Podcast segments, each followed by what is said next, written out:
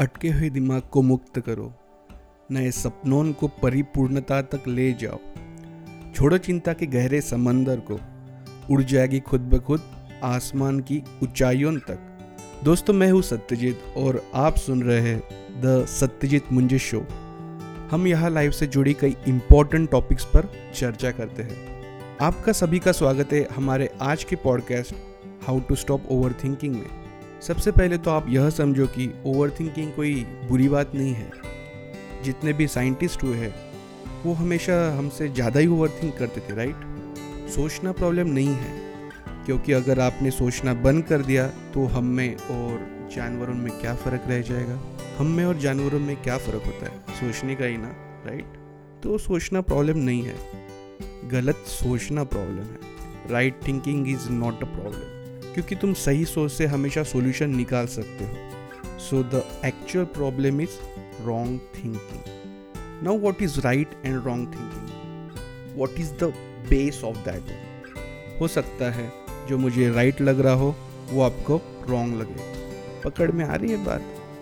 Right thinking का मतलब clear thinking एकदम सीधी सादी रॉन्ग थिंकिंग मतलब जो टेढ़ी मेढ़ी हो ऐसी थिंकिंग जिसमें क्लैरिटी ना हो, काफ़ी कन्फ्लिक्ट्स हो। टू बी स्पेसिफिक ऐसी थिंकिंग जो रियलिटी पे बेस्ड है दैट इज़ राइट थिंकिंग और ऐसी थिंकिंग जो हमारे बिलीव्स पे बेस्ड है we can call it as wrong thinking हमारे बिलीव जो है, वो हमारी जो बचपन से कंडीशनिंग हुई है, जो हमारे इल्यूजन्स है, उसके ऊपर बेस्ड है। और जो रियलिटी है, उसे कोई बिलीव्स की ज़रूरत ही नहीं है। Do you have to believe कि आप मुझे सुन पा रहे हो या नहीं? आप मुझे सुन पा रहे हो। That is fact based on reality कभी आप अपने बिज़ी स्केड्यूल से थोड़ा टाइम निकालो और सोचो, क्या हम रियलिटी के बेस पर सोचते हैं या हमारे बिलीव्स के ऊपर? I am sure most of our thinking most of our actions believes के बेस पर होते हैं। आप किसी की बात को सुनकर या कोई किताब पढ़कर कोई बिलीव बना रहे हो? और हो सकता है किसी ने और कोई किताब से कुछ और सीखा होगा और वो आपको आकर और कुछ बोल रहा होगा। और फिर तुम झगड़ रहे हो। समझ रहा है क्या चल रहा है? तुमने खुद कुछ एक्सपीरियंस नहीं किया और ना ही दूसरे व्यक्ति ने। और अपने बिलीव्स के ऊपर एक दूसरे से लड़े जा रहे हो। जब बाहर झगड़ा होता है कन्फ्लिक्ट होता है तो अपने दिमाग में भी एक कन्फ्लिक्ट होता है। कन्फ्लिक्ट जो माइंड के लेवल पर होता है, उसे हम प्रॉब्लमेटिक माइंड बोलते हैं। जिस माइंड में कोई कन्फ्लिक्ट नहीं होता, जो माइंड क्लियर है, उसे हम सॉल्यूशन ओरिएंटेड माइंड बोल सकते हैं। तो माइंड क्लियर कैसे होगा? जो भी बोलना है, जो भी सोचना है रियलिटी के बेस पे सोचना है। हमें कई बार लगता है, मैं लाइफ में स्टक हो गया हूँ, कुछ समझ नहीं आ रहा है, क्या करूँ? तो उस वक्त हमें समझना काफ़ी ज़रूरी हो जाता है कि हम एक्चुअल में लाइफ की प्रॉब्लम्स में फंसते हैं या उस प्रॉब्लम्स को लेके हमारी जो थिंकिंग है, उसमें फंसे रहते हैं। ये बात सुनने में थोड़ी छोटी लग रही होगी but it has a very deep meaning जो मैक्सिमम लोगों को समझ नहीं पाता है। क्योंकि प्रॉब्लम्स तो सभी के लाइफ में है, और जब तक लाइफ है प्रॉब्लम्स आते जाते रहेंगे। द मोमेंट यू से मैं प्रॉब्लम्स में नहीं फंसा हूँ। मैं लाइफ में नहीं फंसा हूँ।